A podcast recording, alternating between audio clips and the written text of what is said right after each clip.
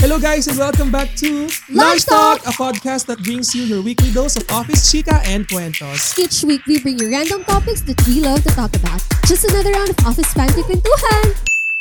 We're your hosts, Rax! And then...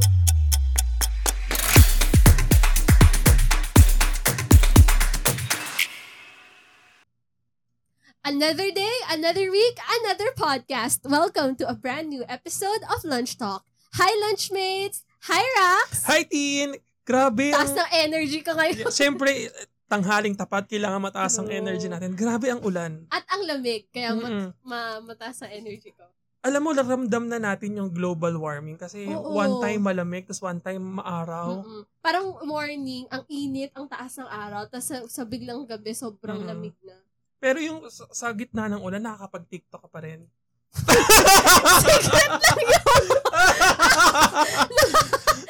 so, so kamusta naman ang pagti-tiktok natin?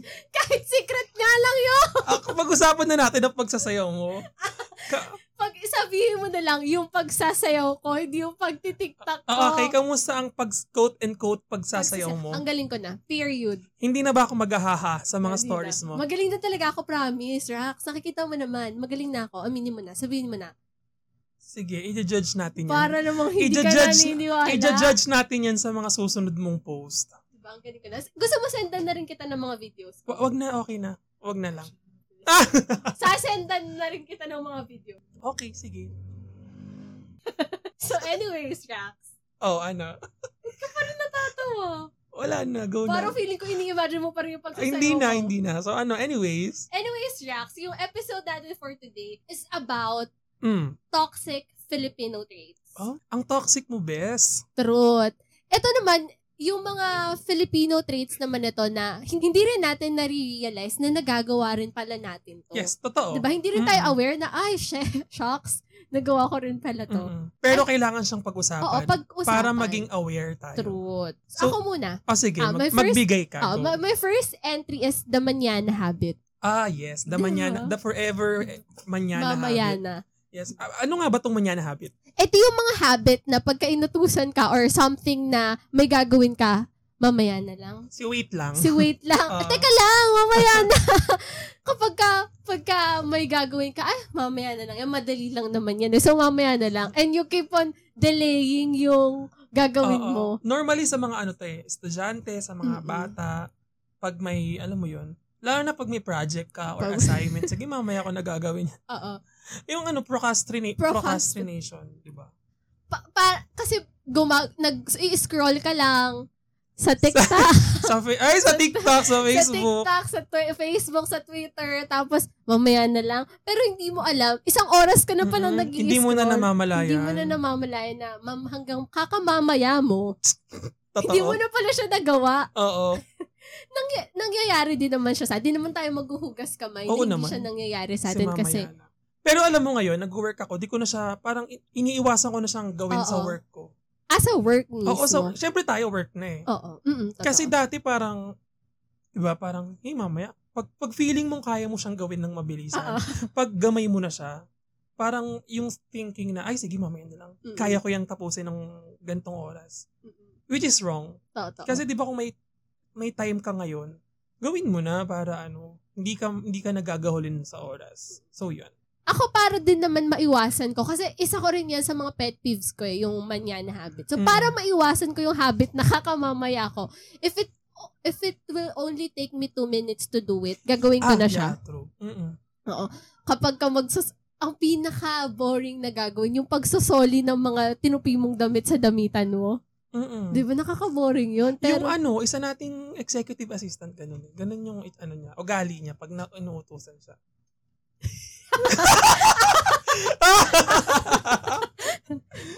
so anyway, so unang-una talaga manyana habit. Oo. n- ah, you, ikaw, another entry. May en- entry ka rin ba? Meron, Ah, go. si bahala na. Bahala na si Batman. Si bahala na si ba- Ah, Batman. Nadamay na si Batman sa lahat ng kalokohan ng Pinoy. Oo, bahala na. Siguro kung s- sa ngayon, wala nang dila si Batman sa kakabanggit natin. ng Kawawang mga- kawawa na yung si Batman. Totoo. Bahala. Ba- Lagi na. Ang daming umaasa kay Batman. ano, totoo. Bahala na si Batman.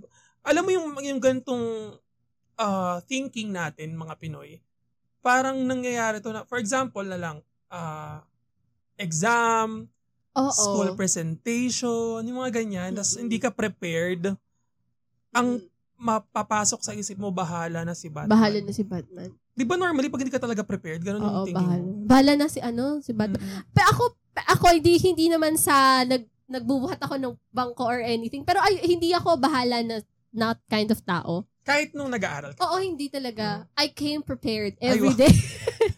Ako kasi na ganun ako nung, bahala na. Hmm. oo, nung nag-aaral pa ako. Bahala na si ganun. Lalo na pag-exam. Tapos Oo. nagahol ka sa oras sa pag-review. Bahala na. May, st- st- alam mo, umaasa sa stock knowledge. Oo. Hindi, Which is ayoko- wrong. Ayoko talaga ng ganun. Kasi, hindi ako, hindi talaga ako yung tao na spontaneous. 'Di ba may mga ganun Ay, same tao tayo. talaga. Eh, ano ka? Spontaneous kang hindi tao? ako sim- Ah, hindi ako ganun eh. Ayoko O- ng feel ganun. awkward ako. Feeling ko awkward akong tao. Ah. so, lagi akong prepared. Kailangan lagi akong prepared. At laging nakaplan. Oo. Ako kasi yung pag, pag kunyari, niyayaya ako ng mga kaibigan ko na, Uy, l- labas tayo sa ganito. Lalo na pag travel outside bigla, outside ng Mm-mm. metro, outside ng ganyan. Ay nako, di mo ako ma- ma- maaano, magyayaya. Kasi unang-una, ah yung pera ko naka-budget. Oh. So, bakit? Bakit tumawa? Wala ka daw pera. So may sumisenyas na wala ko. Hindi, wala, wala naman talaga kasi yung pera ko naka-budget. So Oo. kailangan pag niyaya mo ako, ang plano mo is next month pa ang gala mo sa outside ganto ganyan. Pero kung gala lang naman ako, ah, kunwari, kakain sa labas, make sure na Jollibee. Pero pag restaurant, ako, hirap ako dyan. Grabe naman yung Jollibee. Pa- umay na umay na ako sa pakpak. Rocks. Hayaan mo pag naging manok ka, ibebenta ka na sa perya. Walang yak. so, ah, may, meron ka bang iba? Ano pa sa'yo? Number one, Filipino time. Actually, di na siya number one, pero Filipino time. Grrr, Kung meron pang, Nakakainis. kung meron pang tataas sa number one, Filipino, time Filipino talaga. time talaga. Yung, Al- alam mo dati, nung bata ako, ayoko kasi nang grabe nalalate. yung bata. Hindi ka pa ba bata? I mean, nung preparatory, yung grade 1, Okay, oo. grade 2, ayoko nang nalalate. Lagi kong sinasabi sa parents ko na, kunyari may ano, may program.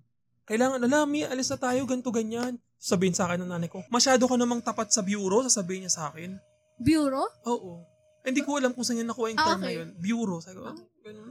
Tapos alam mo yung pag nalilate, napapanaginipan ko na siya. Yan yung worst nightmare ko. Na yung pag na, na, napapanaginipan kong malilate na ako sa isang bagay, Okay. ano parang na- tumataas yung tibok ng puso ko kasi ayoko ng Ayaw ganun. na nalilate. Lagi akong nauuna. Kahit nung college ako, alam mo, Never ka na late ng college? yes. Oy. Mm, alam mo 'di ba sa PUP unahan ng upuan. Ako ang tiga-save ng upuan ng mga kaibigan ko. Talaga, never They ka can na- attest to that. Four years? Ay, Yes. five years? Yes. Uma-absent ako Ganun eh. pero hindi ako nalalate. Um, galing naman Mm. ah. Fun fact ko yun sa'yo ha. Yes, never syempre. ka na late. So shout out sa mga kaibigan kong ano, tinabihan ko ng upuan. Taga-attendance ka rin Oh. ba nila? Hoy, hindi. Mas, mabait naman kami. Hindi kami, Okay. hindi kami yung wala ka tapos biglang may pirma yung pang- pangalan mo sa, sa attendance. Wala namang ganun. Meron naman yung pipirmahan pero sure na papasok late lang. Oo, pwede naman yun. Oo. Pero yung absent ka hindi. Yung, nasa, yung tipong nasa jeep ka pa lang, pero nandun na yung Oo, attendance tapos mo. pag, pag di ka nakapirma tapos late ka, di ka pwedeng pumirma. May mga ganong pro. Oo. So yun. So ano pa ang next natin aside sa Filipino time? Ako naman, nali- nalate, nalilate rin naman ako. Nalilate, nalilate ako.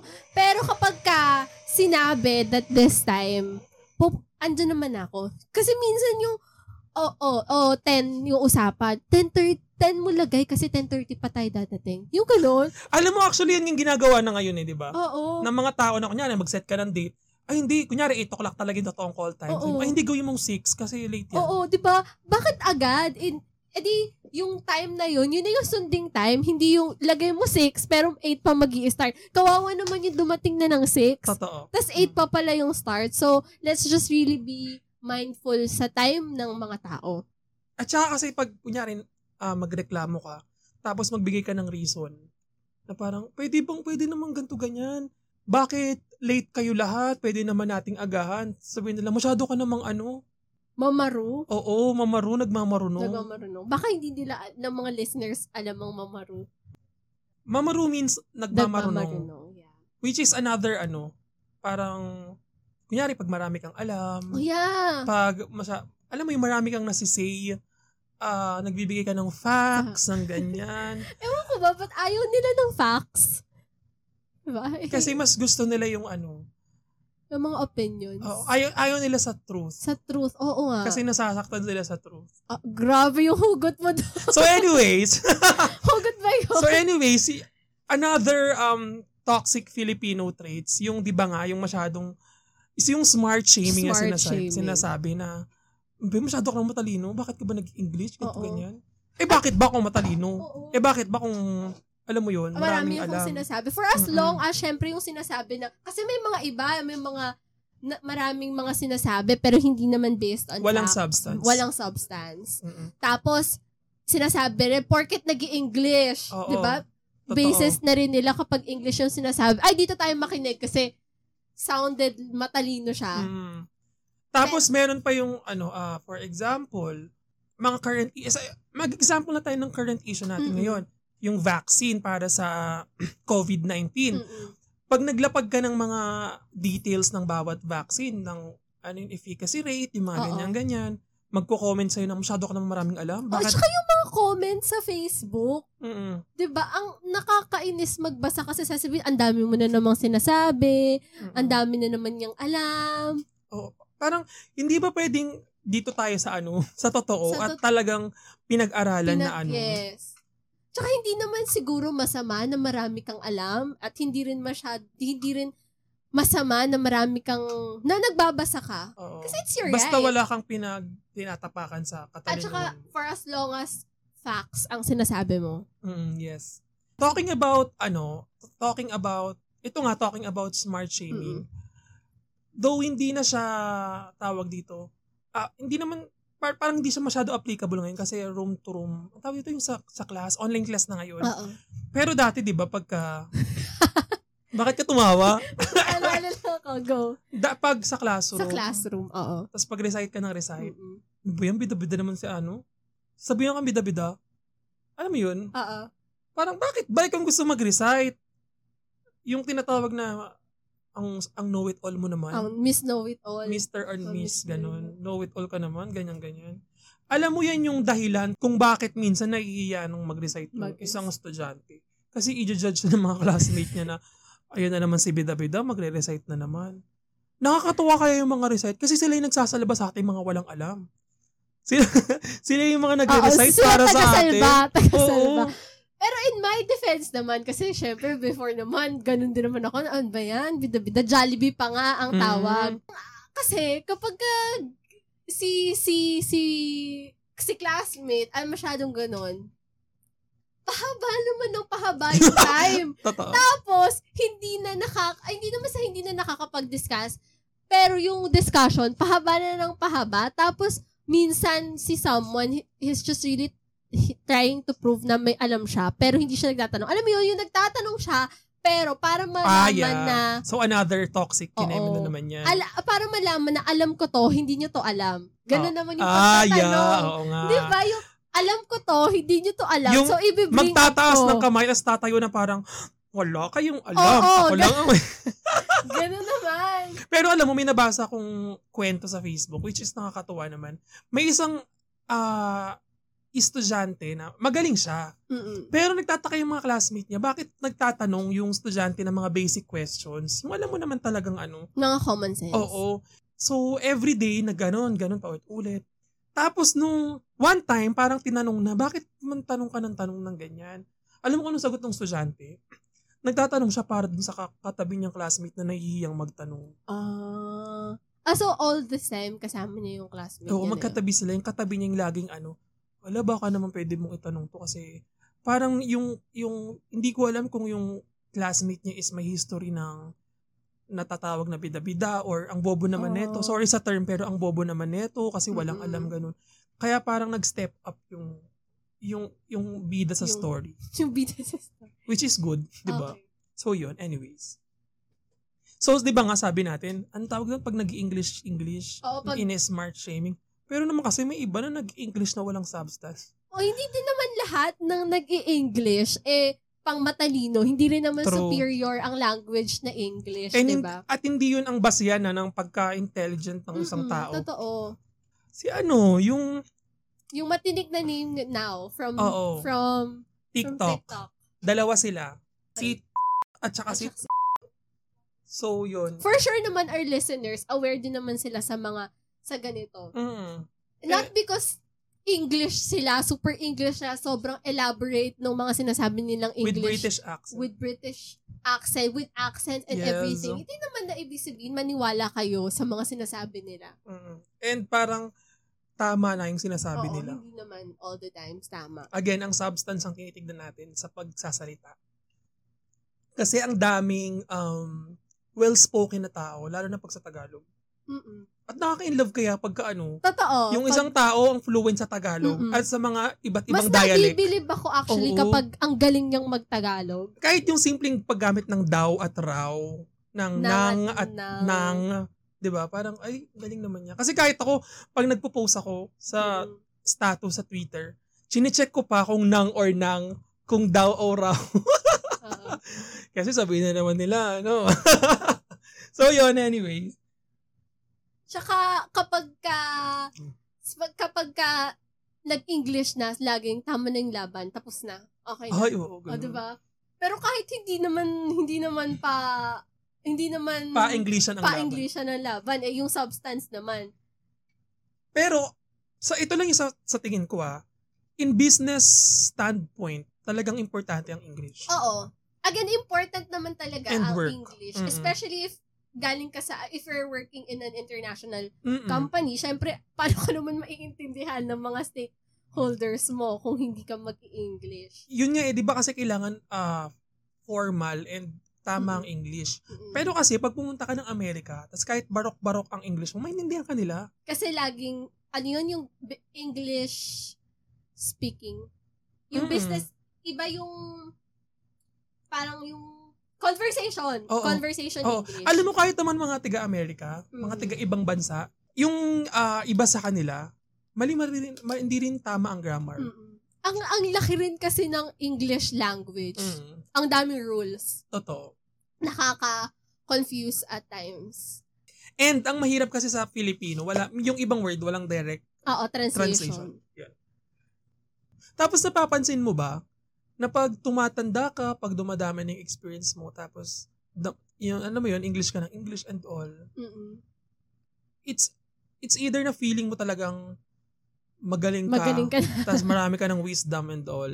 Experience, well, Oo. experienced ka na.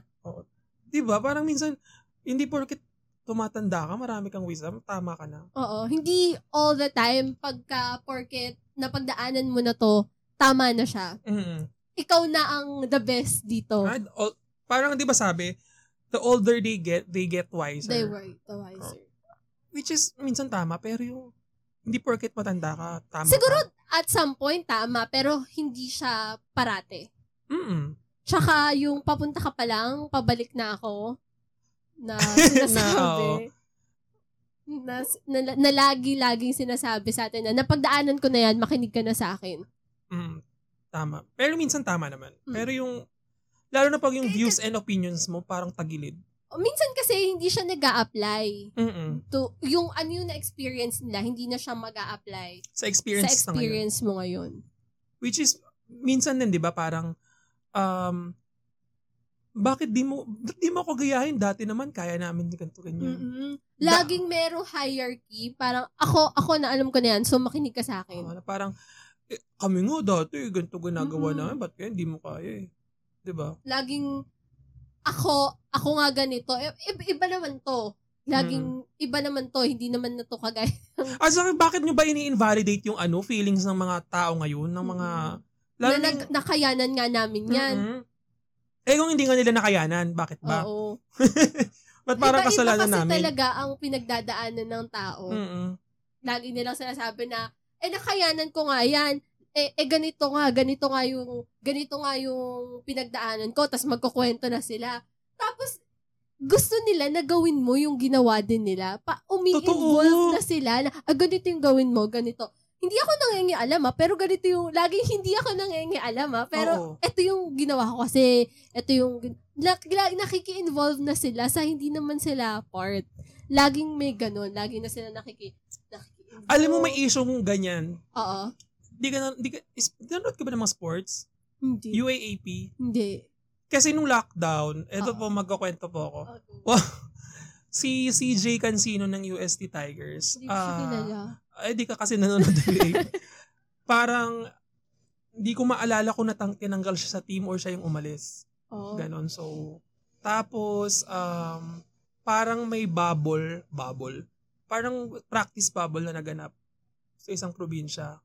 Ganon. Tapos, ah, yung ibang kas- ka-team niya, parang after umalis ni CJ, na parang naglabas din ng mga saloobin, na Mm-mm. parang yung pinakain sa kanila, ah, hindi, parang di naman enough. Hindi ko alam yung, ano ah, verbatim, Ba- basta may ganong issue na yung kinain nila parang hindi ata okay, hindi tama. Sa team. Oo, kasi 'di ba as a basketball player, as a young basketball player, syempre kailangan mo ng maraming nutrients sa Oo, katawan, oo, oo. ganun. Tapos may isang PBA player na nagsabing, kami nga sa gantong ganyan, Ah. nakakaloka. Oo oo nga. oo. ganun. Tapos meron pang isang issue naman, hindi na to UAAP. Mm-mm. 'Di ba ah, last last year, yung mga nakaraang taon, recent lang, pumuputok yung balita ng ROTC, bakit daw tanggalin? Kasi nga, di ba nga maraming Ay, oo, yung NSTP, yung pag, Oo, di ka- ba NSTP mm-mm. yan sa college? Marami kasing, di ba, natawag doon na yung pinapa... Ano tawag sa... initiation. Initiation, at saka yung pinapadel. Ang da- Mm-mm. maraming news na lumabas na um, namatay. Naman, kasi ang dami rin, na-aksidente. tapos tuloy-tuloy yung Mm-mm. cases. Oo, di ba? Yung parang... Mm-mm. Tas nag, I nag- think year namin din yan nang mag-NSTP kami. Parang- Batch din namin yan nang mag-NSTP. Mm-mm. Kaya nung time na nag, nag-college ako, bawal na rin si NSC. Ano yun? ROTC. ROTC. as, as, kasi di ba you can choose Oo, kung eh, dalawa. Oo. Kung parang E PEP. C-Watts. CWATS or ROTC. So, yung batch namin, totally tinanggal si ROTC. Alam mo Lahat kasi wala, CWATS. wala namang mali sa ROTC kasi syempre nagbi-build ka ng mga ah, students na kung gusto mag Training. training, maging sundalo, go. Mm-mm. Pero kasi yung yung culture ng paddling, ng yung alam mo yun, initiation. initiation and all. Parang to prove lang na malakas ka. Oo. Tapos para maging sumali ka sa team Mm-mm. na yon. For sure, pag may, ma- may ma- makakarinig nito, sabihin na naman nila, kami nga, nung time namin, Oo. nakaya ko yung ganito, ganyan. Eh, yung iba hindi nakaya, yung iba nga namatay. At saka, kasi hindi mo naman na kailangan i-prove pa yung sarili mo. As long as you're willing to do it. Oo. Diba itong mga tao na to, pinili nila to. So, gusto nila. Hindi Oo. ka naman pinilit na, oh, mag-ROTC ka na. Hindi. Pinili ko na mag-ROTC ako. So, gusto ko. Mm-mm. Hindi ko na kailangan pang Mm. saktan. Patunayan. Oo, napatunayan. At kailangan pang merong may ma- man, yung sakit, Oo, di ba yung physical yung hurt. physical, ang sakit Mm-mm. nun. Panaramdaman ko. Pero masakit eh, kasi yung may mga paso, yung papaluin ka, di ba, mas, mm, parang masyado ng violent. Kaya dapat parang iwasan natin na i-compare yung kung ano yung ah si, yung naranasan natin. Hindi ba maganda yun na parang ayaw mo ng pagdaanan ng Oo. generation ngayon yung napagdaanan mo? At saka, ang dami rin nagsasabi na tong generation na, at to- sa itong gen- generation natin, parang ang dali na lang Mm. lahat daw. Pa, Which is dapat nga ganun. 'Di ba? Hindi ba dapat ganun na mas madali for the other Mm. generation? 'Di ba dapat dumadali ang buhay? Parang gusto nila yung pain na naranasan nila before, eh. Maranasan din natin. papasa nila. Mm. Tapos pag lalo na pag, yun nga, katulad natin na the more na, na- nagbabasa tayo, the more na nag involve tayo sa mga bagay-bagay, the Mm. more na Nagiging aware tayo. nagiging aware tayo. Tapos sabihan ka naman ng ang woke mo naman, ang snowflakes mo naman. Ang snowflake.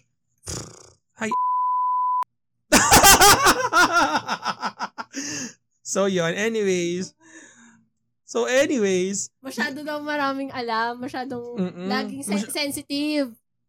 may nako, Na- Bakit Nakakapagod ba? na lang mag-explain sa kanila. lalo na sa mga ano. ah, Ito yung mga unsolicited opinions ng mga tao na Totoo. mababasa mo, di ba? Na hindi naman ihinihingi, ang daming mga sinasabi. true. Yung alam mo yun, talking about unsolicited opinion, alam mo pet peeve ko yun. Oo. Nakakairita na siya before. Mm. Pero feeling ko, ako lang yung naiirita kasi maldita ako, di ba? Mm. so, ah, akala ko, ito na naman si ate girl, ito na naman ang mga kanyang sinasabi. Pero Mm. kasi nga maldita ako. Tapos so, nalaman ko na ang tawag pala dito is Unsolicited unsolicited, opinions. And lahat naman, nan- may mga, lahat naman pala ng tao ay naiirita sa mga ganito, mga ate Karens. You felt validate, Oo, validated. Alam naman pala, hindi lang pala dahil maldita ako. Alam mo, may isang party na naganap dito sa lugar natin. Hindi Per, ano to, experience mo? experience natin, hindi ko lang alam kung naalam alam Ah, mo okay, to. sige. party to tapos ah, involved tayo sa preparation at saka sa paggawa ng flow. Okay. Tapos edi andyan na. Parang nagigets ko na siya. Sige, go. Ano to? Big party to, big event. Pre-coronavirus ha. Okay. Mm-mm. Big event. Tapos ako nagpa-play ng ano, na pinip- prepare ko yung music, yung ah, videos and all. MC ka nga eh. Naalala mo na? Naalala mo na? Oo. MC ka, alam mo, grabe, ang daming ano sa, Ang daming Karens. grabe, hindi, chona pa. Ate Pil- Chona. Pilipino tayo, eh, Ate chona. Chona. Oo. Ang daming mga chona na, eh, ito dapat ganito yan, ganito dapat Oo. yan, Ang daming nakiki-involve. ganito dapat yan eh, bakit ganito yan? Nako, ilagay yan dito sa, uy, kalma, Oo.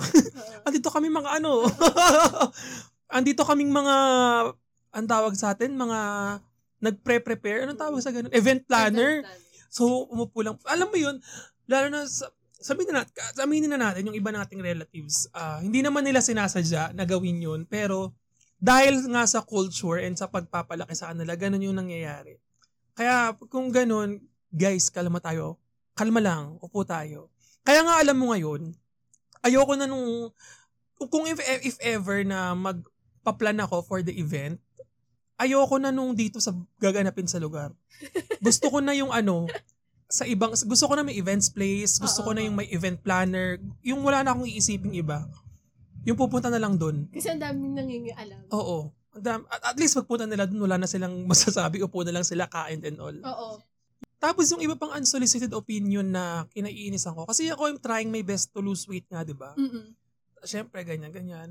Tapos parang may mag, mag, mag-chat-chat sa'yo na magko-comment sa'yo na, ano ba yun, ang laki-laki mo naman? Parang nagwo-workout ka ba? Yung ganito, Oo. ganyan. Parang, Sa body shut up, weight. shut up, shut Oo. up. Oo, ganun. Sa body weight.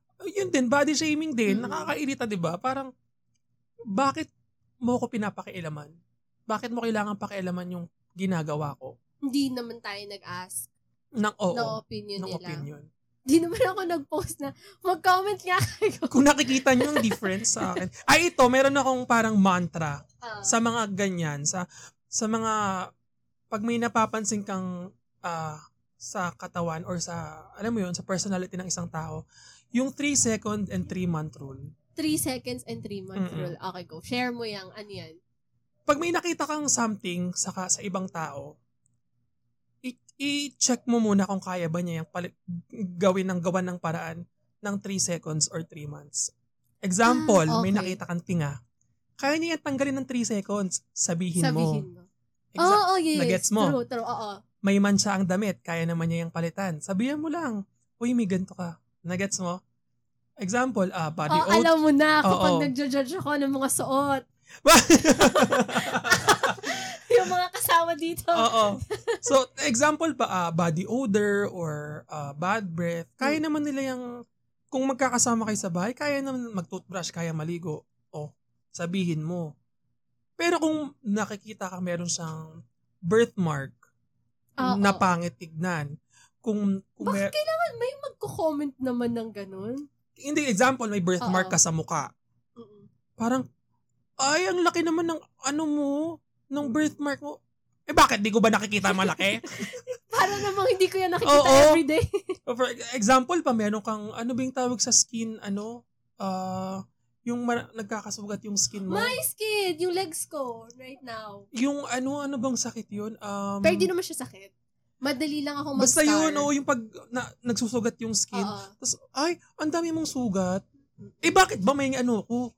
Alam mo yun, bakit, kila, bakit kailangan pansinin ang isang bagay? And it feels like yung mga tao na ganito, we always have to Oo. defend ourselves.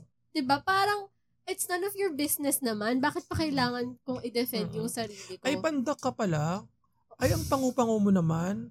Oo. Ang dark naman ng skin mo. Ang Ang, dark dami mo namang pimple sa mukha. pimples. Yes. alam, kung hindi naman niya kayang baguhin yun ng 3 seconds, huwag mo lang pansinin. Kasi alam niya yan. Pansin niya yan sa sarili Oo. niyang katawan. Before mo man-notice, alam ko na. Oo, alam na yan Ano? ng Aware isang na tao. ako, totoo. Kaya, again, kung may ganun kang situation, just re- remember the 3 second, 3 month, or 3 year rule. Ganun. Kung kailangan mong, kasi minsan, alam mo, bida-bida rin talaga yung tao. May masabi lang May eh. masabi lang. may, ma- may ma-opener lang sa kwentuhan eh. 'Di ba? Tsaka la, la, parati din na it was as if wala ka rin ginagawa about it. Mm, About it, totoo. Mm. about it. Kasi lagi, like sa legs ko, kasi sobrang bilis kong mag-scar. Mm. Tapos konting kagat lang ng lamok, nagda-dark siya. Mm. Tapos pagka konting kamot lang, it's either magpapasa siya or Same tayo. magsusugat siya. Mm. Talagang malala siya magsugat, tapos mamamaga or makapal. Anong tawag dun? Yung kakapal siya. nag, ah, ano na, Tapos sobrang kati talaga niya. oo, namamaga nag-gets ko. siya. Oo. Tapos lagi sasabihin sa akin, ano daw ginagawa ko sa legs ko. Ang dami mong pekla. Ang dami ko daw Alam mo, ganun din ako. Di ba? Mm-mm. Parang, eh, hindi ko naman to ginusto. Totoo. Hindi ko naman siya... Tapos parang kasalanan mo pa kasi kamot ka daw ng Kasi kamot. kamot ako ng kamot. Di ba kahit nga sa lagi kong sinasabi, kahit anong gawin ko, ganun talaga yung skin ko, anong gagawin ko. Mm. Sensitive talaga siya. It, it's not something naman na winish ko, gusto kong magkaroon. Totoo. ginagawan ko siya ng paraan, 'di ba? Ginag gi- ginagawan natin ng paraan parate yung mga ganitong mga And nasabi nila. which is minsan nakakasama rin sa atin pag ginagawa ng paraan. Example, kung yun nga, um, di ba, katulad ng situation Oo. natin na maraming sugat na ganito, ganyan, napipilitan tayong bumili ng Mag-try mga ng products mag-try, oo. na sobrang mahal kasi nga, napa, parang laging pinapansin ng Pina- ibang tao. oo. napap- napipilitan tayong bumili ng mga products na ang mamahal. Um, kahit sabihin mo, bakit bakit hindi mo naman kailangang gumamit ng ganito ganyan? Eh, pinapansin mo nga eh. Nakakairita, oo. eh, nakakainit. Eh, pin- eh, kung hindi mo pinapansin yan, di ba? Tapos lalo na, hindi naman natin um, i-judge yung mga nagpapa cosmetics, yung mga nagpaparetoke. Yes, oo. And hindi naman dapat siya i-normalize, pero wag naman nating i-judge yung tao na nagpa Bakit wag siya i-normalize?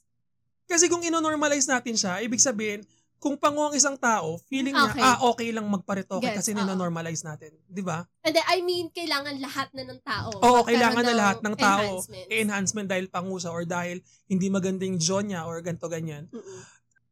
Kung gusto na ipa-enhance ng isang tao yung face feature, ng feature. oo ng katawan niya, okay lang naman. Go. Oh, go, go. We're all for it, diba? Oo. 'di ba? Pero kung yung ipapanormalize natin para sa lahat, Oo, gets Hindi ko na naman, yun. wag naman. If the person feels comfortable sa kanyang katawan, Oo. kahit ano pang itsura niyan, okay Oh, lang. yes, of course. Ah, you are beautiful, you are ah, worth it, and Mm. alam mo yun, you are valid naman. So yun lang ang take ko sa mga gantong bagay. And wag wag na- wag ka na lang mag yun nga sabi natin una pang una pa lang episode, na wag kang makikinig sa sabi ng ibang Yes. tao. Lalo na kung about sa physical aspect mo yan. Nako, wag. Mm. And people, lagi sila lang, la- lagi lang silang may mahanap sa'yo. Mm-mm. They will always look for the for the bad things sa, sa, sa kunyari sa photo mo. Alam mo, Lagi lalo may na pag hahanap. successful ka, pag Oo. parang nakikita nilang maganda ang buhay mo, maghahanap yan ng butas. Parang, parang, i- is it crab mentality? parang ganun na Oo, din. diba? Mm-mm. Parating, kung ano yung, for example, you posted something, tapos lagi lang nilang hahanapin kung ano yung mali doon, pero hindi Mm-mm. nila isi-celebrate kung ano yung pinost mo Oo, about. totoo. Example, ano, ah, nakapag, ah, example, nakakuha ka ng scholarship. Mm-mm. Example na lang, nakakuha ka ng scholarship. Tapos ang sasabihin ng mga tao, kaya mo bang panindigan yung scholarship mo? Kaya mo ba? Eh, paano pag bumagsak Parang ka? kung- hindi ba pwedeng i-congratulate natin tapos i-wish natin yung best para dun sa isang tao? Hindi pa yung kung ano-ano sabihin natin. Mm-mm.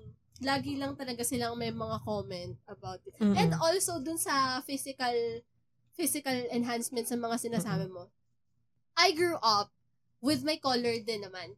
I, I na grew ano, up na? I grew up na yung mga tita ko binabash yung color ko. Kasi morena talaga ako. As in, Hmm. Mm-mm. morena talaga ako. Hindi ko siya, kahit anong koji ang gamitin Koji. ko. Kahit Oo. ilang sabon pa ng koji. Kahit ipalaman ko pa sa tinapa yung koji. Wala talaga. Hindi ako puputi. Mm-mm. Eh, lagi nilang sinasabi sa akin na pagka m- maput maitim ka, ang dumi mo daw. Which is no. Oo. Parang a- ako, I grew up. Siguro, nung college lang din ko na Appreciate. na-appreciate yung Ako color din. ko. Mm-mm. Pero growing up, lagi ako, la, hindi nawawala ng koji sa CR. Mm. Kasi nga, gusto nila na pumuti ako. Kasi, ang pangit daw ng morena. Tapos, kapag ka makakakita sila, ano ba yan, ang itim mo naman masyado, huwag kang masyado magpaaraw kasi umiitim ka. And may term sila doon eh. Ano lang ah, wa- tawag ito, warning lang ah, negra. Oo, At negra. negro sa Oo, lalaki. yung negra ka Mm-mm. daw masyado. Tapos pagka, lagi kapag ka magkuko, yung damit, yung color ng damit, oh, nakakaitim yan. Wa- Wag yun Tapos pag naka-green ka, oy may punong naglalakad. yung, ah, grobe. Oo, ganun. Ganon. Oo, tapos pag ka- kunyari nasa brown out, uy hindi ko makita si ganito. Oo, hindi ko makita. Oo, laging, laging, lagi kong identify yung sarili ko na, pero kasi bata pa naman ako noon. Mm. So, parang okay lang rin. Ah, okay. So, I grew up na. O yan, di ba parang naano tayo sa, nung bata tayo na, ah okay lang palang gantong asar-asar na ano. Oo. oh, So, parang I grew up na, ay, carry, kailangan ko palang magpaputi. So, in, Kasi yun ang, oo, kasi malinis. yun yung malinis. Tapos, pag may photo, ang itim ko naman masyado, taasan daw si brightness. mm, totoo. Tapos, nung college ako, tas na-meet ko din, na, hindi naman na-meet, pero ah, nakikita ko din tong madaming mga morena, si Bianca Gonzalez, Mm. with the, si Nadine, na ang ganda ng Mm. kulay pala ng pagiging morena. Tapos doon ko lang siya na, na, nayakap. Mm, Na, na-embrace na yung pagiging embrace morena. Yung pagiging morena ko, na hindi naman pala siya big deal. And it, hindi naman porket maitim ka, madumi ka.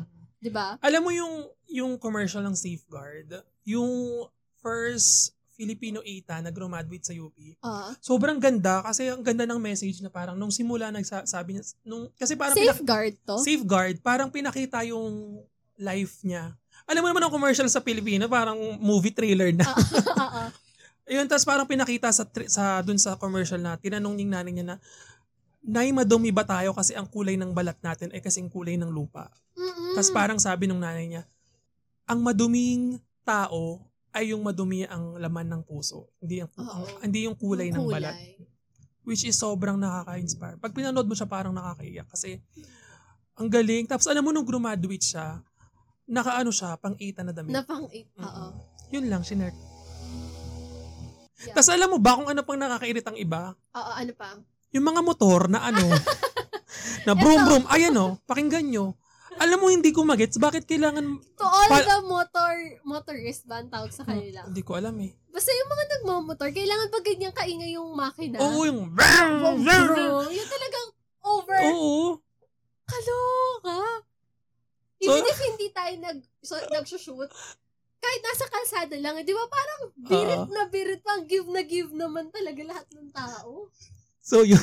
Anyway, ayun So na. anyway, ayun na nga, sa ulitin natin sa unsolicited opinion. Huwag tayong mag-aano, magbibigay ng mga, alam mo yun, opinion na hindi namang, And always remember the three seconds and Three ano, month. Three month. or three years pa kung gusto nyo. Three- Di ba Oo. yun? Alam mo pa sa isa pa pala sa unsolicited opinion, sabihin nila, bakit wala kang anak? Bakit single ka pa? Bakit single ka? Lalo na Totoo. pag, lalo na, Asan yung boyfriend mo? lalo na pag sa girls, sila ang nakakarinig niyan. All the time. Bakit ano? Lagi kang hahanapan ng mga, ng mga, ano, yung mga ganitong mga bagay. Like, asan yung boyfriend mo? Asan yung... May asan boyfriend si- ka? Oo, may boyfriend ka Kayo na. pa? May- May jowa ka na. Mm-mm. And lagi siyang starter, Ng conversation. conversation. Totoo. From someone na hindi naman, ah from someone na hindi naman willing to share it and it's, hindi Private. naman siya comfortable Oo. to do it. Bakit Mm-mm. mo siya itatanong? Ang dami, ako kasi naisip ko, ang daming pwede mong tanong sa tao Mm-mm. more than the relationship. Oo. And I I also hate being labeled sa being in a relationship. Yung parang nakikita ka ng tao na, na meron kang relationship. Can you can you just focus sa akin as Mm-mm. ako as a person Like, and the kamusta yung career Oo, mo? yung- ako as a kamusta person yung ko. school? Oo, yung uh, the things yung mga gagawin ko pa and I'm very Mm. much capable. Kesa yung mga tanungan mo agad na may jowa ka na Mm. ba? Ba't wala kang jowa? Nakakairita yun. At saka bakit mo ba ano? Bakit mo ba... Kailangan ba to? Oo, at saka bakit mo kailangang pakialaman kung gusto niya magkaanak or hindi? Oo, yun din, 'di ba? Pagka tinanong mo yung mag mag for example, a, very, a, a long time relationship, let's say 7 to 8 years, Mm. kailan kayo ikakasal? Oo. Oo nga, no, bakit Kailan ganun? kayo ikakasal? parang talagang may business ka sa wedding nila. It's true. Kailangan daw invited siya. Kailangan invited ka. Tapos kapag ka nakita mo naman na um, kasal na sila for five years, tatanungin mo naman, kailan kayo mag-aanak? Asan yung anak? Asan yung anak? Totoo. why can't they just be happy na may happily married lang sila and no kids, di ba? Pero alam mo, ko, speaking sa topic ng anak, ayoko magkaanak. Same. Gusto, okay lang, siguro in the future may magpapakasal asawa, Mm-hmm. pero hindi ko talaga nakikita yung sarili ko na may May ano. anak. anak. Kasi alam mo kung bakit? Hmm. Kasi sa culture ng Filipinos, isa sa mga dahilan kung bakit nag-aanak ang mga tao is because para may mag-alaga dun Oo. sa magulang. Laging sinasabi na, oh, pag lumaki ka, walang mag-aalaga sa'yo Oo. kasi ayaw mong mag-anak. O pinag-aral kita, dapat paalagaan mo ako. Hmm. Alagaan nyo kami. But Which- look at, look at, bakit merong mga nursing homes? Mm-mm. Sino nag-aalaga sa kanila? Mm. Diba? Hindi naman yung anak nila. And ang pag-aanak kasi hindi yun nga hindi hindi ka mag-aanak kasi para may maalagaan ka. Oo. Para may mag-aalaga sa iyo pagtanda mo. Just because you're scared to grow up alone, Mm-mm. hindi naman dapat na mag-anak ka, diba? M- Nag mag-anak ka. Because Kas- gusto mo. Oh, and gusto mo kasing may mag-guide and may mapalaking isang karis hindi naman karespe-respeto, pero yung gusto mo mag-nurture, mag-nurture ng, human isang being. oo, ng isang human being na pag lumaki sila, makikita mo yung product ng Mm-mm. kung paano mo sila pinalaki. Nagigets nyo ba mga lunchmates na parang, ako, example, ako gusto ko ng magkaanak. Papalakihin ko siya in a way na gusto kong, kung ano ba yung nakikita kong um, dapat niyang paglaki. Yung dapat he is respectful, he is kind, yung mga ganun. Hindi lang gusto ko magkaanak dahil gusto ko may mag-alaga sa akin. Ang unfair kasi sa ako Totoo, ah, oo, ang yun. unfair Sa bata. sa bata na ititreat mo ko na palalakihan Investment mo ko kasi gagamitin mo ko for Oo, the future. for the Parang for future. the future. O, ito, parang, kumbaga kung pagkain ka, isa-set aside ka, tapos for Mm-mm. future ka gagamitin. Sobrang unfair.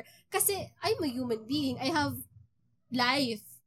Ang unfair. Sobra. sobrang unfair kasi I have a life. Gusto ko, meron akong gustong i-achieve in life. Mm. And it's not being selfish, but really because I am I am a human being na may mga gusto rin gawin sa And- buhay. And yung pressure sa anak nun. Hmm. Oo. na ay shucks, kailangan ko silang ano, ganto ganyan. Yung pressure na kailangan ko silang itaguyod. Oo. Wait, nagpalaki ka ba ng anak para lang doon? Oo. Eh, alam mo yun, gusto rin naman nila magka-family sa future. Mm-mm. Parang you, you, wag mong ipasa. Hindi naman sa ayaw natin and we're being ungrateful for for that. But kasi ako ang thinking ko, practicality, syempre. And alam mo kasi, yung ganyan, it comes naturally na iaalagaan mo talaga ang magulang mo. Mm. Pag yung, If you're- bini- yung binigay sa'yo ng magulang mo is pure love and pure, alam mo yun, pure yung intentions nila sa inyo. Oh. It comes naturally na aalagaan Mm-mm. ka talaga ng mga anak mo.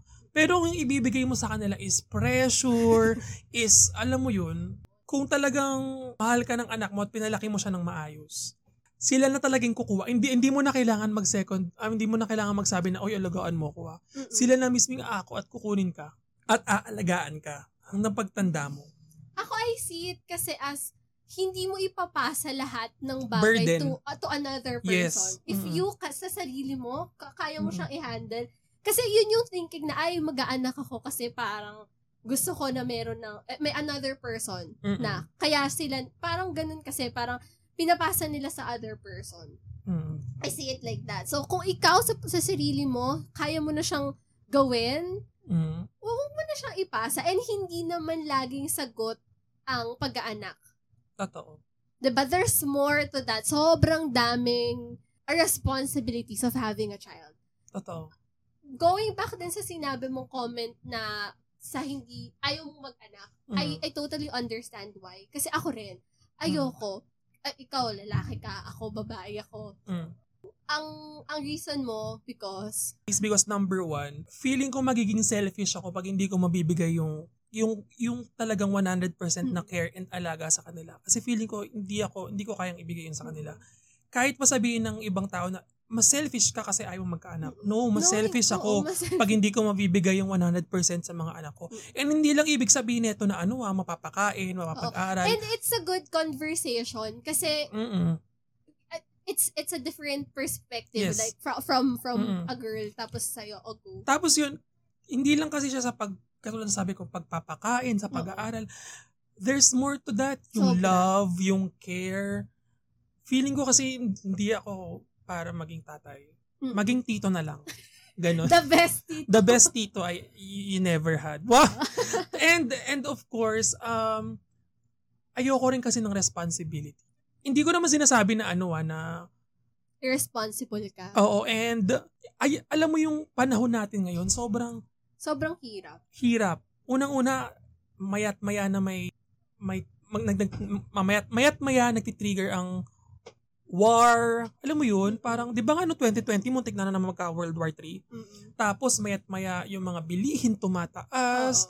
Mayat-maya yung mga tuition fee, ganyan, pandemic. Parang, sobrang gulo. Oo, gulo sobrang gulo, Ah, talaga. ng mundo natin na ayokong mag-anak tapos yun yung aabutan niyang generation na magulo yung mundo natin. Ganon. Ikaw naman, di ba ayaw mo rin mag-anak? Oo. So, Ah, Ayoko. what is your reason? oh, very open ako to, to to this conversation and it's something na hindi ko naman din normalize lahat kayo Oo. mag anak, di ba? Hindi Sarili naman lang namin tong ano, opinion. And, But this is something na conversation na dapat ino-open natin and Mm. I should not be parang mahiya. Kasi and, before, and this is the nahihiya kind of ako. opinion na kaya, kaya nating i-respect. Oo. Yun. Kasi sabi nila, pagka babae ka, very nurturing ka. Di ba? Parang natural. Mm-mm. Oo naman, na- natural naman talaga yung pagiging pag-nurture Oo. ng isang babae. Pero kasi, having a kid, oh my God. My God talaga. My God talaga.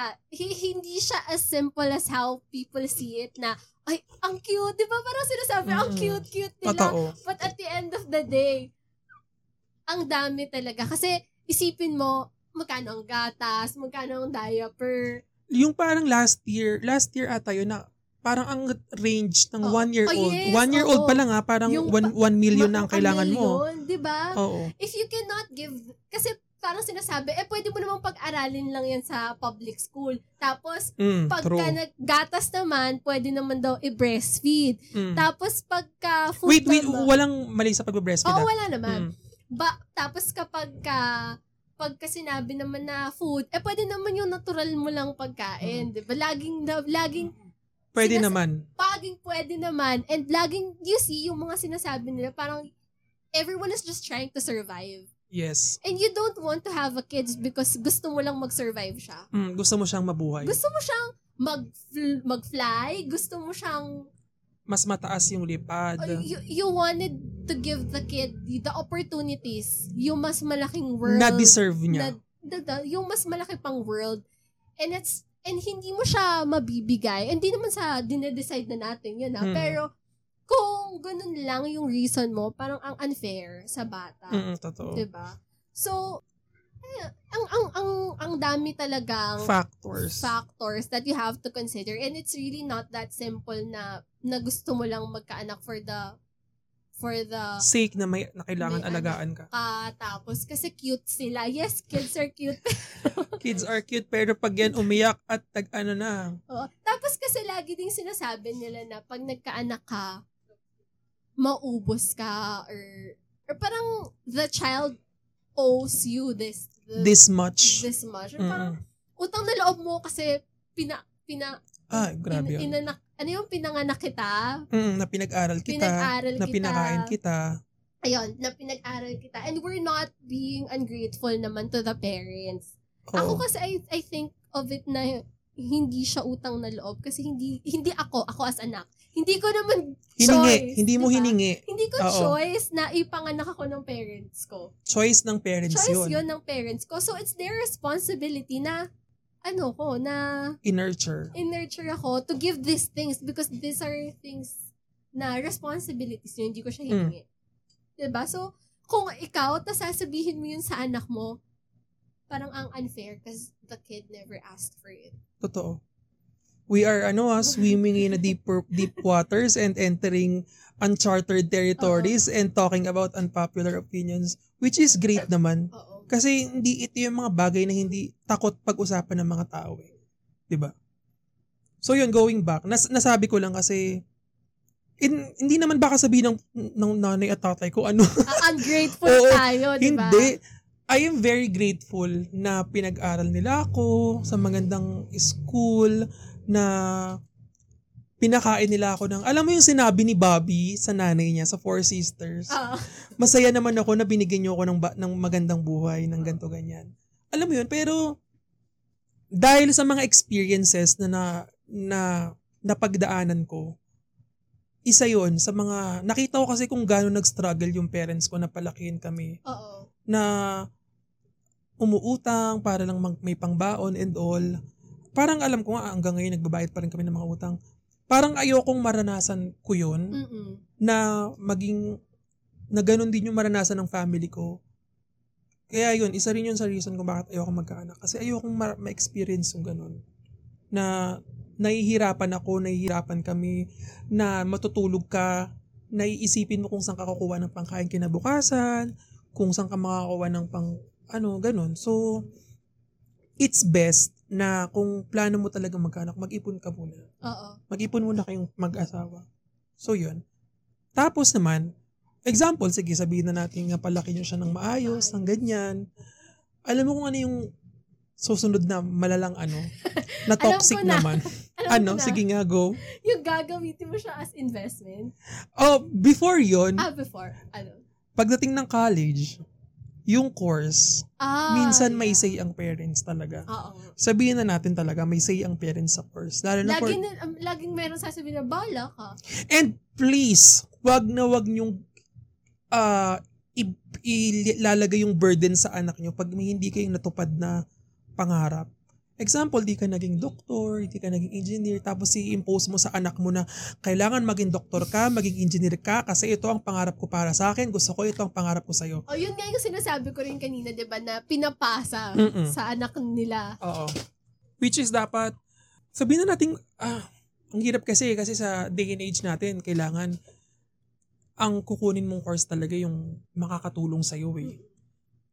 Ah, parang connection, connected na rin to sa first topic natin. Yung na sa pa- goals. passion. Oo, na passion and goals na, kung example, ah, galing tayo sa mahirap na pa- family, kumuha, ito lang yung suggestion ko, kumuha tayo ng course na makakatulong muna sa atin after graduation na makakapag-earn tayo.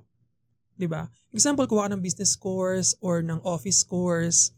Yung mga simple na bagay na gantong na makakatulong talaga sa'yo na makapag-earn ng money. Parang practical. Oo, yung practicality muna ang isipin mo. practicality muna. Then, tsaka mo, pag kunyari, um, naging okay ka na, tsaka mo kunin yung course na gusto mo. 'Di ba? Mm-mm. Why not naman na mag-aral ka ulit? Oo. Which is, Oo, wala namang masama na. lalo na pag yung mag-aral. course na gusto mo is pa- pang passion. Photography, culinary arts, fine arts, ganyan. Okay lang, go. Kukunin mo siya. Pero lagi mong tandaan, this day and age, practicality ang kailangan natin. 'Di ba? Mm-mm. Pero, minsan, nakakairita rin pag sasabihin ng mga tao na, bakit naman kukunin mong course, music, connected sa music or connected sa arts, wala kang mapapala dyan. 'Di ba? Mm-mm. Again, unsolicited opinion yun. Huwag ganun. Hindi naman namin ina. Para naman ikaw ang magpapaaral. Oo. Nakakatawa, no? Yung mga Sobra. minsang taong mga di naman nagpapaaral sa'yo, sila pa yung ano. Nakakatawa na, bakit ka mag, mag-music course and hindi nyo ba alam kung gaano kamahal ang music course? And kung gaano kahirap mag-music. Kahirap. Lalo na yung fine arts. And ang school Grabe. na nag-o-offer, very, bilang lang talaga Mm-mm. ang school na nag-o-offer ng mga ganitong courses. Mm-mm. Just because hindi siya sikat na parang, And hindi siya practical. oo, hindi siya sobrang sikat na course, eh, hiningi na nila ang opinion mo. It was as if ikaw talagang nagbabayad ng tuition nila. Totoo. Alam mo yun, kung ah ito, kung, kung may kaya naman, Mm-mm. kung privileged ka at kung um, you were born with a silver platter, go, um, wag niyong harangin yung pangarap ng anak niyo. Kasi malay mo, dun sila mag-succeed in life, di ba? Pero kung ikaw naman ay katulad namin na na born in the poverty line, nasa laylayan pa lang, always choose practicality before yung passion natin. Kasi walang ibang ano eh. Wala tayong ibang pagkukunan ng revenue eh. So yun. So speaking of unsolicited opinions, And comments. Yes. Meron akong friend na nag-share about sa ah, thoughts niya about this. Sabi niya, please paki-include sa topic yung toxic boomers na nagsasabing mag-asawa ka na lang ng MMM. Alam mo ba yung MMM? Yes, matandang, Madaling, madaling, mamatay para yumaman ka. Pangalawa, huwag ka na lang mag-aral. Sayang lang, kas- sayang lang kasi mag-aasawa ka lang din naman at magiging housewife. Yun din yung sinasabi mo dun sa... Sa past episode natin. Oo, di ba? Yun, sabi niya kasi, growing up in Rizal, I always hear those words. There's nothing wrong with being a mother or a wife. In fact, that's in fact, that's one of the most amazing things we could do. But on the other hand, women aren't just born to become housewives and, or mothers. We are so much more. So what can you say about that? in reference din with our previous episode about sa pagiging babae, kasi parati nga, di ba, nagdi-deal tayo with the double standards. Mm-mm. Parang mas, parang, mas, mas malaki yung bigat sa ating girls more than sa inyo mga Mm. lalaki. Di ba? Pagka tayo yung, uh, tayo yung may piniling career, tapos kapag kayo pinili nyo yung career, I mean, kapag ka pinili niyo yung kayo as, as a lalaki, tapos pinili niyo, ginusto niyo na career, hindi naman kayo questionin kung kailan kayo gusto niyo magkapamilya. Mm-mm, totoo. Diba? Pero pagdating sa amin, pag pinili namin si career, laging may kasunod na, eh, wala ka bang asawa? Ayaw mo bang mag-asawa? Mm-mm. I think we have to re- learn how to respect the choices we make. Mm-mm. And hindi naman, we don't owe anyone an explanation kung bakit ayaw, ayaw ko mag-asawa or bakit ito yung pinili Oo. ko. Kasi ito yung gusto ko mangyari sa buhay ko, diba? di ba? And sa tingin ko rin, tama, ta- tama talaga yung friend ko. Actually, kapangalan mo siya. Oo nga. Shoutout kay Tin. Hi, thank you So for yun, um feeling ko tama tama rin na wag wag nating ibabox ang mga kababaihan na oh hanggang diyan ka lang, Oo. hanggang housewife ka lang, hanggang ganto ka lang. tapos na, tapos na yung pagiging, yung, yung the only thing na makikita mo yung babae is for Mm-mm. reproduction. Parang, tapos na tapos na yung face na ganun. Mm. And yung ano, yung mag-asawa ka na lang ng matandang mayaman. Ano ba 'yun? Para kaya naman kayang mabuhay ng babae. Kaya nilang maging mayaman pa. Oo. Kaya totoo. nila sa sarili nila na maging mayaman. Hindi na nila kailangan ng ganun. Sabi nga, strong women do the funding. We don't need yes. And sobrang tawag dito, ang ang pangit lang. Hindi ko naman ginajudge yung mga taong gano'n na nag-aasawa ng MMM. Pero guys, you are more than that. You are, way more than that. yung worth nyo mas ano pa, 'di ba? Wag kay wag wag sana tayong umasa sa mga sa, sa ganun. Kasi we can build our own path naman eh. Mahirap, oo. And mat- matagal. Pero unti-unti, alam mo 'yun. Yung ganito kasing culture, di ba, we see it na escape mo. Mm. Like, ang dami din. hindi- Actually, hindi lang s- actually, hindi lang siya nagka-come sa mag-asawa ko na lang ng MMM. But the fact na pag nag-asawa ka, period, Oo. parang escape mo siya kasi ga- ga- Like wala ka ng choice. Oo.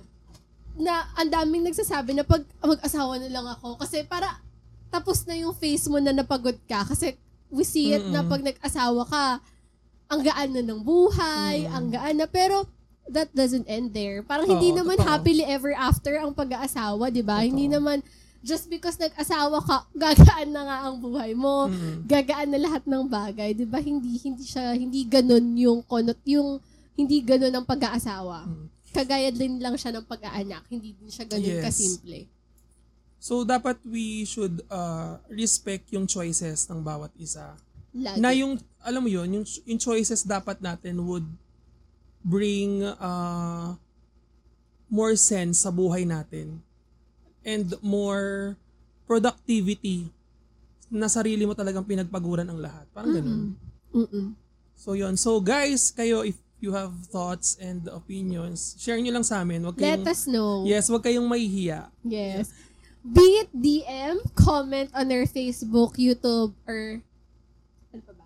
Instagram Instagram. Yeah, so yun 15. Next. Then, syempre, we're talking about yung mga anak nga, and na-open na rin natin yung ginagamit, yung as investments. Oo, as investments. Lumaki na si anak. okay. Lumalaki na. So parang ano pala to, life cycle ng bata. lumaki na si Oo. anak. So, pag lumaki siya, syempre may mga sarili na silang um, opinions, meron na Mm. silang, ana, syempre another human being na to. Si, Mm-mm. si ano, si, si ta, syempre tao na yan, may Mm-mm. mga, may gusto na siya. Mm-mm. And if the and if that kid became, di man became, pero if that kid sh- na naging part siya ng LGBTQ community, Mm. di ba? Diba? Parang ang daming pa ring stories of being part ng LGBTQ stories na hindi sila tanggap ng na hindi sila tanggap ng parents Mm. nila. Tapos laging may mga stories, mga horrible stories na s- ah, sinasaktan sila, Mm-mm. kapag ka maton yung tatay, tapos yung anak nila is gay, came out as gay, diba? di ba? Mm. Parang pinapag ginagawa silang straight, sinasaktan sila na tapos sasabihin face lang yun, tapos gagamitin insult yung pagiging part ng LGBTQ Mm-mm. community. Tapos sabihin, bakla ka kasi, Or tomboy ka Kung kasi. tomboy ka kasi, di ba? It's 2021, guys. It's to- Stop using these terms as an insult sa mga tao. Tsaka Kahit it, na, talaga bang de- derogatory ba yun? Nakaka-degrade. pasan, sabi mo na lang nakaka-degrade. Naka, talaga bang nakaka-degrade yung term na bakla? Hindi siya nakaka-degrade. Ako nung bata, oo. O kasi, di ba, ganun yung... Kasi yung yung mga yung pang-aasar. Oo. Kasi inaasar ako nung bakla nung bata ako, nung elementary ako na alam mo yun na sobra yung pangbubuli na oo. Laging na- ginagamit oo. na yung term. And nakakairita kasi parang buong, pa- lalo na pag buong s- student body, Ah, buong student student body ang mga asar sa'yo. Oh? Yes, shout, shout out sa mga tiga, ano, di ko na sabihin yung school. Grabe. Pero yun, um, nakaka, parang yung thinking ng buong school, ay bakla yan, ganun. Mm-mm. Ang isip ko, bakit? Bakit? Parang sobrang big deal. Oo, tsaka parang bakit mo, bakit nyo ina-assume Oo. na ganito yung Parang sexuality ko? ina-out ka. Ayun Oo. din, di ba? Yung these people, they keep on telling you na, "Ah, bakla ka, bakla ka. Mm-mm. Alam mo yung sobrang, yung post-traumatic, yung PTSD ko Oo. after, grabe. Sa buong elementary school ko, tatlo lang yung taong pinagkakatiwalaan ko. Seryoso, na hanggang ngayon, sila lang talaga yung pinagkakatiwalaan ko. Hindi ko sabihin kung sino, pero kilala nila kung sino sila. Oo. So yun, parang ang hirap lang na lumaki ako sa ganong situation na pag malamya ka, bakla ka. bakla ka. And parang kasi sinasabi na pagkabakla ka, ito yung mga attitudes mo na, na, Oo. na ganito. Na friends, puro friends mo, puro Oo. girls, Ma- Malambot ka. Oo, tapos um, mahilig ka mag-perform. Oo. Tapos, alam mo ba one time, grade 6, naalala ko to. Grade 6 gladiola. May section pa. Mm. Ah, English 'yon, English English subject tapos tapos parang pinap ah, merong art ah, Competition. hindi competition tawag to. Exhibit. Parang ano lang, activity lang, art activity sa school. Tapos parang sabi, sa room lang namin na, oh, ganito, ah, yung, yung right hand nyo, i-dip nyo sa paint na favorite color nyo. Tapos, ilagay nyo siya sa paper, ganyan-ganyan. Alam mo ba, all the boys ang pinili blue. Blue. All the girls is pink. Ako lang yung nag-green kasi green yung favorite color ko Color mo. noon. Tapos nung yung syempre napaka-stereotypical nila na Oo. kasi Pag- po I'm a boy kaya So blue. I'm a pink ganyan. Tapos ako nung pinipresent ko na, alam mo ba sabi nung sa- sa- sabi ko kasi ang favorite ko pong color ay green. Tapos sabi nung isang kong classmate kasi po dugo niya green. Ah, kasi ano. Okay. Ah. Kasi di ba inaasar niya ako? Parang ha? Bakit? Anong alam mo 'yun? Mm-mm. Nakakainis. bakit kailangang pati kahit sa color, kailangan ano, identified as blue ang boy, Ah. identified as girl Totoo. ang pink. Sabi po ng mga tao name drop. Hindi, wag na mag-name drop. Napatawad ko na sila pero hindi ko makakalimutan yung mga Diba, ginawa you nila see? sa akin.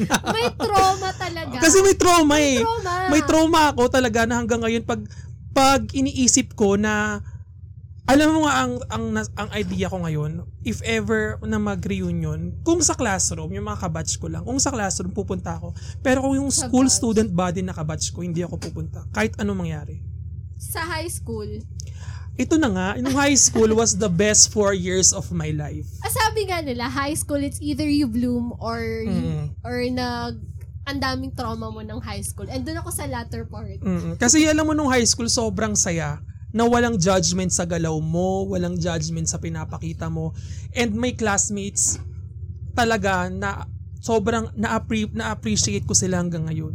Kasi doon ko talaga nalabas yung tu- full potential ko Ah, ng bilang college, isang ng high, ng high school, ng bilang isang leader, bilang isang art enthusi- in- in- enthusiast. enthusiast. Alam mo yun, parang ang saya lang nung high school. Parang yung after ng grade 6 graduation na PTSD ko, parang, di ba ilang months lang naman after as high school na? Sobrang saya.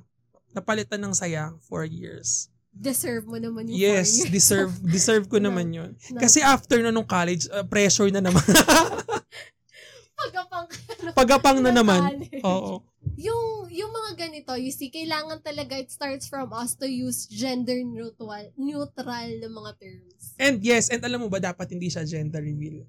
Ano? Dapat, hindi siya dapat gender reveal. Oo. Dapat siya ay sex reveal. Oh. sex Oh, diba? reveal. Oo naman. Kasi, ah, sex is assigned from birth. yes.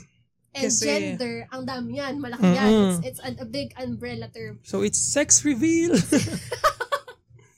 oh, ayan. Oh, kami. Tsaka Woke yung- kami. Woke kami. At saka Tsaka yung snowflakes. sta- stop, stop, ano din, yung stop um, labeling someone based on their gender orient uh, based on their sexual Totoo. orientation na ay si ano si ano si ate si si bakla ay si bakla oh, ay, si ating...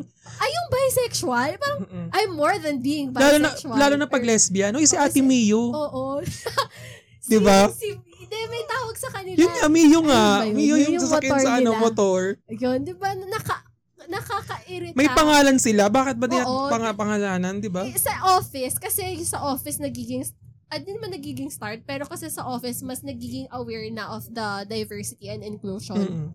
So, sa And uh, office, sa college din naman. oo, instead of using, syempre, miss and mister, MX, tama ba? Ah. M- MX, or just call them by their name. Oo. Di ba pa, kung Rax, Rax ka, huwag mo na lagyan ng Mr. Rax. Oo.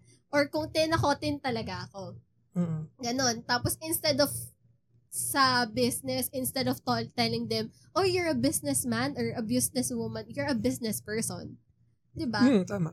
Tsaka yung colors, 'di ba? Hindi naman lahat ng blue at pink, eh, eh, eh ganito na yung Mm-mm. pagiging, Alam mo yun, parang assigned Ah, yung color. mga assigned Mm. colors. Kasi wala namang ganon. Yung society lang yung Mm-mm. gumawa ng mga ganitong mga term. So, let's just really be aware. Aware ba yung tawag doon? Aware sa mga ganito. Oh, aware. Tama rin aware naman. sa mga Mm-mm. Ganong bagay. ganitong mga mga terms. Yes. Ayun, 'di ba? Like you see kapag ka part ka ng LGBTQ, ang dami mong struggle, ang dami mong Mm-mm. traumas, ang dami mong Lalo na yung mga trans people natin. yeah, sobrang lala ng discrimination, ng gender discrimination Mm-mm. para sa sa kanila. And pag straight ka, pinanganak ka na lang na you have this this privileges na agad Oo, totoo. na na na hindi mo hindi mo na na hiningi, hindi mo hiningi. na hindi mo hiningi Ta- pina- Kasi inborn na sa, ma- sa Oo. straight na ganun. yung pagiging straight hindi mo na realize na ang dami mong privileges Mm, Kasi nga inborn na sa'yo. Oo, kasi inborn na sa'yo na na-overlook mo sila for Mm-mm. example the soji Mm. kailangan pa nilang kailangan pa natin tong for 20 years kailangan pa nating ipaglaban para lang ibigay sa ating mga sa ating sa ating mga- LGBTQA. sa ating People, mga brothers oo. and sisters. Pero ikaw as a straight, meron ka na neto, you get hired Mm-mm. na agad just because straight ka. And and al- ang dami na hindi sila na-hire kasi Oo. yung hair nila, the way Oo. they dress, and Oo. this is part of the soji. Oo. Diba? Na, na-overlook. Mm, And fe- feeling uh, some straights, feeling kasi ng mga some straights na kinukuha yung Right. yung right nila pag nat pag natupad yung sogi. Mm-mm. Pero lahat tayo may soji. Oo, lahat tayo may sogi. And guys, i-discuss namin tong sogi bill, ang sogi topic sa ibang episode. So, ano lang to, tawag doon, patikim. Patikim. Fishball. so anyway, Fishball. basta ang take lang natin dito sa mga straight na um, huwag tayong matakot na pag-aralan at intindihin ang mga sentiment Mm. ng nasa rainbow community. And as, kahit hindi as a straight, as, as a human, Mm-mm, as a human being, we all have the right sa mga bagay-bagay na normally lang talaga sa straight. Ang mga straight lang ang meron. And these are, ano eh, yung mga no, on, mga overlook nyo na mga privileges Totoo. na kailangan pa ba ng ipaglaban ng mga trans community yung rights nila when it's a basic human rights? Mm, totoo. Ba ang sakit-sakit lang sa puso na kailangan pa nilang ipaglaban yun when basic naman to. Bare minimum naman Yes. siya ng ng rights nila. Just because part sila nun, hindi na sila nare-recognize Mm. ang- Diba? sobrang sakit lang sa puso na isipin. And yun, tulad ng sinabi ko kanina, kung gusto nyo pang makarinig ng topic about Sogi, hintayin nyo po ang aming episode about the Sogi Bill. Eto na, Rax. We're going to a bigger, bigger Uncharted territory. Gusto ko talaga yung term na uncharted territory, kaya inuulit-ulit en- ko. environment na. Okay. Ito na talaga ang payong sa lahat ng ating pinag-uusapan. Sa And I pinaka-toxic thi- na toxic. Oo. And I think this is one of the Filipino traits na na kailangan natin nating pag-usapan Mm. is that everything is political. Yes, true. Totoo naman. Diba? Everything talaga, nakakapag-usap tayo right now. We get to share this thi- these thoughts sa ating lunchmates. Hello, Mm. lunchmates. Sa ating mga lunchmates because we live in a democratic Society. society. Nakakapag-Facebook ka, nakakapag-Twitter ka, nakakapag-TikTok ka because nasa democratic ang community. And you don't just take these things for granted. Mm-mm. Diba, lagi mong sinasabi na, eh, opinion ko to, opinion ko eto, eh, kasi pinost ko to. Mm-mm. So, you have to to be aware na hindi mawala sa'yo yung democratic na yon. So, kailangan mo parating ipaglaban. And, hello, sa community natin ngayon, hindi, ano, isa pang isang pikit mo na lang, pwedeng mawala sa'yo Lahat. Mm. yung lahat, di ba? That's why we keep on making noise. We keep on fighting for these things. Kasi baka For what pagising na, is right. Oo, baka pagising natin isang araw, hindi na natin magawa to Mm. because hindi na tayo democratic. Yes. And nasa, pa, nasa bingit tayo na. Isang tulak na lang. Oo, isang tulak na lang, di ba? So, you have to keep on fighting for these things. And everything is palit. Alam mo yung pagiging apolitical, ang stupid niya. Ano wala kang say sa mga nangyayari sa bansa? Wala ka mang lang... Remember that ang pag ang hindi pagpili ay pagpili pa rin. Totoo. Di ba? Alam mo nga, di ba yung nangyari sa ano, sa ah, USA nung tumakbo si Trump? Mas maraming, hin- hindi naman sa maraming, hindi, ayun, maraming hindi bumoto. Mm. Kaya nanalo si Trump. Isipin mo kay mga bumoto Oo, na yun, oo. bumoto sa kabilang panig. Alam mo yun? And alam mo yun, being political, hindi naman ibig sabihin na bi- la- la- pagiging political sa panahon natin ngayon ha, Oo. ay pagiging dilawan. Oo, ewan ko. No, di ba? bakit- Parang laging Bakit ganun ang thinking nyo na pag-oppose sa gobyerno at dilawan laging agad? dilawan. We are Filipinos. And Hindi we're tayo pro-people. Yes, pro people, hindi tayo dilawan, hindi tayo DDS. 'Di ba? Diba? Kasi ang stupid lang nung thinking na pagka Parang laging may two sides of the ano lang. Oo. Doon Bakit ka lang. ganun? Hin- Hindi pwede yun. And yung pagiging apolitical, hindi ka pwede maging, hindi ka pwedeng pumunta sa gray area. Oo.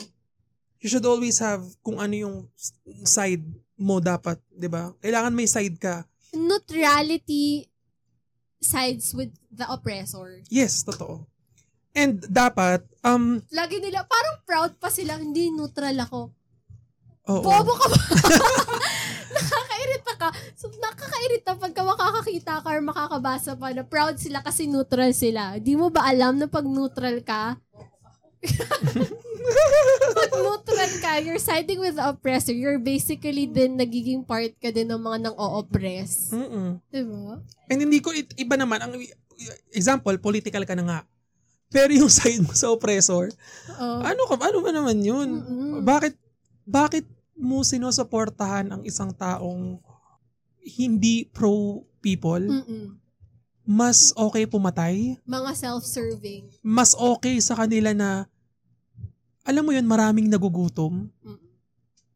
Alam mo yun, yung idea lang, Mm. At the end of the day, sila, lechon ulam nila. Tapos okay lang sa kanila na yung mga tao nila, sardinas. tapos yung mga tao na yun, okay lang na sardinas yung ulam Oo. nila. Basta masuportahan nila yung kumakain ng lechon. Oo, di ba? Parang, We can always ask. Para kasi takot sila to ask for more, diba? di ba? And pag may nilalabas na truth about doon sa tao, takot sila na malaman na, ay, ito pala talaga siya. Oo. 'di ba? Tapos mas takot sila pag yung kalaban or pag yung opposition, mas may nagagawa talaga, may mas transparency and may Oo. mas nakakakita ng outcome na ang magiging rebuttal nila is dilawan kasi yung opposition. Oo. Yun lang yung rebuttal nila, dilawan kasi yan. Ganun lang, pero hindi nila nakikita yung gawa, Oo, yung, yung, Yung output. yung outcome. Ang nakikita nila yung kulay, outcome. Yung color. which is wrong. Mali talaga. sa mga gantong panahon, wag, da- wag dapat tayong titingin sa kulay na. Oo, oo, oo. Titingin tayo sa output and sa transparency, sa Kung integrity paano ng isang tayong leader. siniserve. Mm-mm. Because remember that these people works for us. Oo. these oo, t- t- hindi tayo nag nag-ask for more because we can ask for more. At sila yung may mga power. Ang dami Oo. nilang power. So, wag tayong ma- eh, parang people kasi ang dami nyo namang hinihingi. Hello, yes, ang dami Dapat nating talaga, hinihingi. kasi Karapatan natin yun. Oo, di ba? We, binote natin sila to be in that power tapos hindi sila Wait, makaka- Ah, binote nila. Hindi ko siya binote. Akin, binote binote nila. Sila sa, sa ganong power tapos hindi ka manghihingi. Mm. Eh, eh, karapatan mo yun. So, Alam mo, I'm so happy dun sa mga taong ano, um, nagkaroon ng change of heart. Yes. Dahil ah, natuto silang makinig, natuto silang tumingin, natuto silang ah, wag makinig sa mga fake news. Alam mo yun, yung mga ganong tao, natutuwa ako sa inyo. Mm-mm. And alam mo yun, parang alam mo actually ang tingin talaga sa mga ganito, sa mga tawag, sa mga taong political na nasa ah, tamang side. Wow, Nasa tamang tamang sa... side. Ito ang mga taong woke. Oo. Mga taong, ito nga si mga snowflakes sa tinatawag. Mas okay nang maging woke kesa naman... You are You're siding, with, the, oppressor. I'd rather be woke... wo- I'd rather be woke kesa naman nandun ako sa part ng mga Mm-mm. mga nasa ka- kabila mag-isip. And di ba nga yung si ano, si yung post ni yung sinabi ni Ches, Ches Cheska. Caliton Oo. na ano ba yun? Nagulat nga ako doon. Doon nag-post siya. Oo, na yung noise namin, non-verbatim, yung noise namin ang boses yung mga walang boses. Oo. Parang ganun yung thought. Pa- Di ba? You stay sa... Nakaka... Ano? Parang... The... Di ba nga sinasabi, kapag silent ka, it's a privilege. Kasi you're Mm, taking Totoo. Diba? You're taking away the right sa amin. Mm, Diba? We're giving you that right, tapos silent ka. mm, mm. But we keep on fighting for for for for this rights, tapos ikaw silent ka. Pa- ay, Parang yung pinaglalaban namin, nakikib-benefit ka. Oo, Ah, totoo. Tapos silent ka. May iba namang silent kasi na sinusuporta yung oppressor kaya silent na lang. Oo. Iba rin yung silent na wala talagang pakialam sa mundo. Either way, silent ka pa rin, period. You are parting with the ano, Oo. oppressor. And you don't want that. We don't want that. And we don't want that, syempre. Kaya guys, don't forget To to vote. to register, to register. vote for 2022, election. and make sure guys na siguraduhin pag-aralan ang mga tatakbo pag-aralan ang mga plataforma at kanilang history. Oo. And le- never be afraid to post na Ito ang susuportahan ko. Oo, ito, susuportahan ko. Or mag, talagang mag-research kayo. Kesa kaka-tiktok nyo. Kesa ma- bumoto, bu- iboboto nyo yung di naman kayo nag-research dahil lang sa mga sinasabi ng matatanda. Ito ang ibot no. And mas okay kung mag-post ka ng gusto mong suportahan tas meron ka pang mga sub ah, topics na tasab na ganito kung bakit mo siya. Naku, Baka- mas ano yan, Mm-mm. mas matitrigger dyan ang mga ano, kalaban. Kailangan maging mas matalino na tayo Oo. given our situation right Yes. now. Sobrang lala talaga. And malay mo, yung, yung may mga taong natatakot lang na mag-post about na mga political views and mga iboboto nila. Pero nung nakita yung nag-post ka, nagkaroon sila ng lakas Oo, ng ng loob. lakas ng loob. Kasi yun lang naman yung hinihintay ng mga i- ibang Pilipino. Eh. Oo.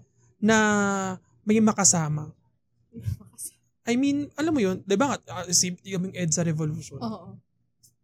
naging, unite, naging united ang bawat tao para mapatalsik si Marcos. True. di ba? Kung alam mo 'yun, kung ganun yung kung ganun pa rin yung thinking natin na kung ano yung tama, kung ano dapat, hindi na yung pera-pera na lang. Mm. Collective effort talaga Mm. siya.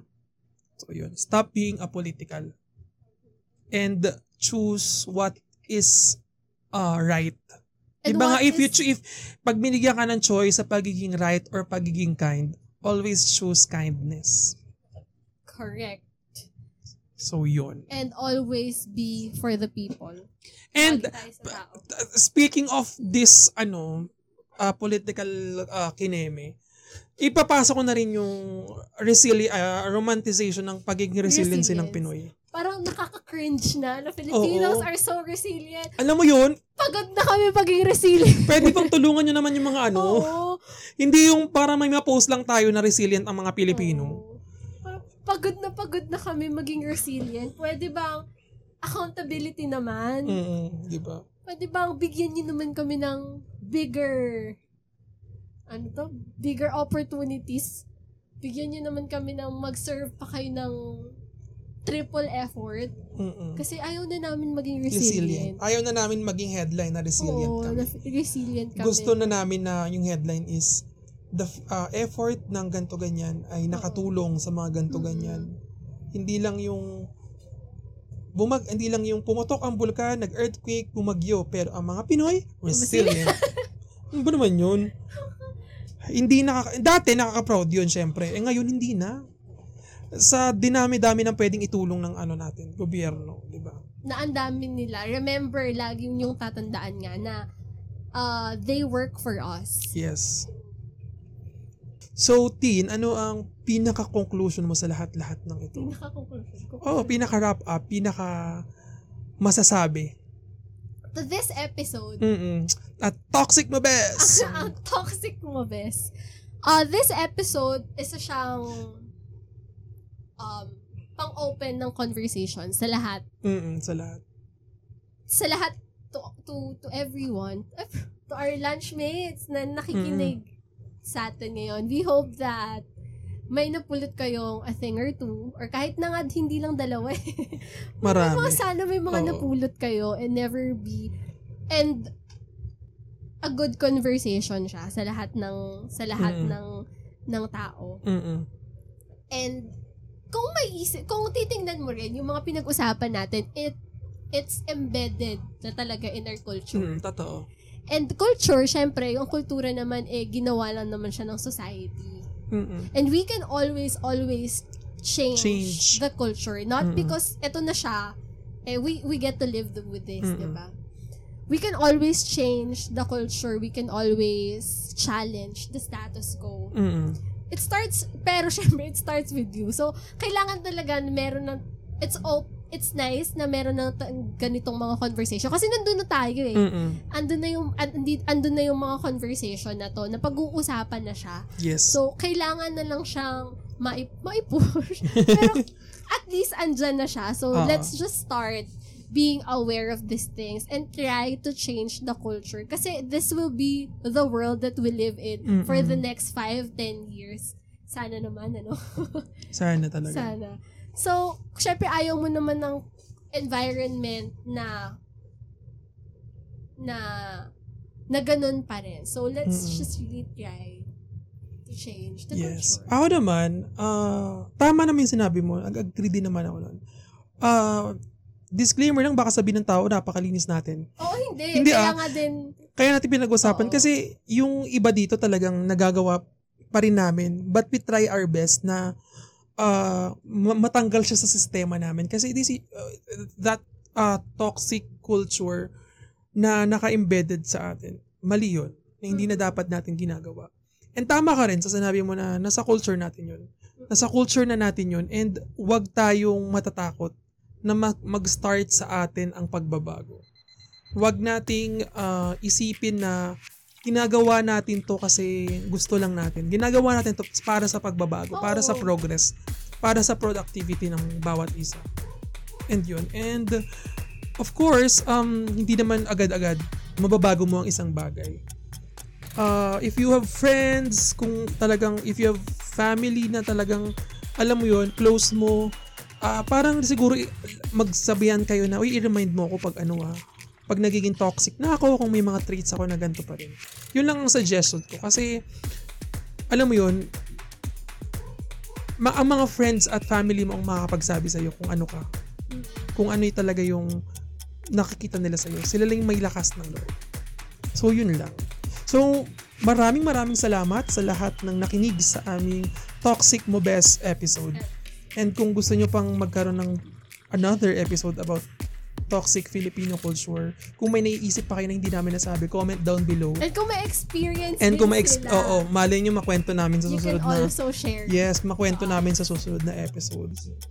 So guys, thanks for joining us this week on Lunch Talk, podcast that brings you your weekly dose of office chica and cuentos. We'll see you again next week, lunchmates, for another round of Office Pantry Kwentuhan. Make sure to visit our social media page sa Facebook, Instagram, and YouTube, The Lunch Talk Podcast. And we are very happy to announce na napakadami na nating um, Collaboration. podcast channels. Tapos ka dyan. So if you want to check that out, uh, We'll link to it. Oo, we'll link it down below or you can check the our Instagram page. Andun siya. I'm so happy uh, we are in Anchor, in Spotify, in Pocket Podcast, in Breaker, marami. And this is just the start. So para mar- marami kaming ma-reach na ka-lunchmate natin dyan. So maraming maraming salamat. While you're at it, please give us a like, a share, a comment, or just simply tell a friend. We will appreciate it to the max.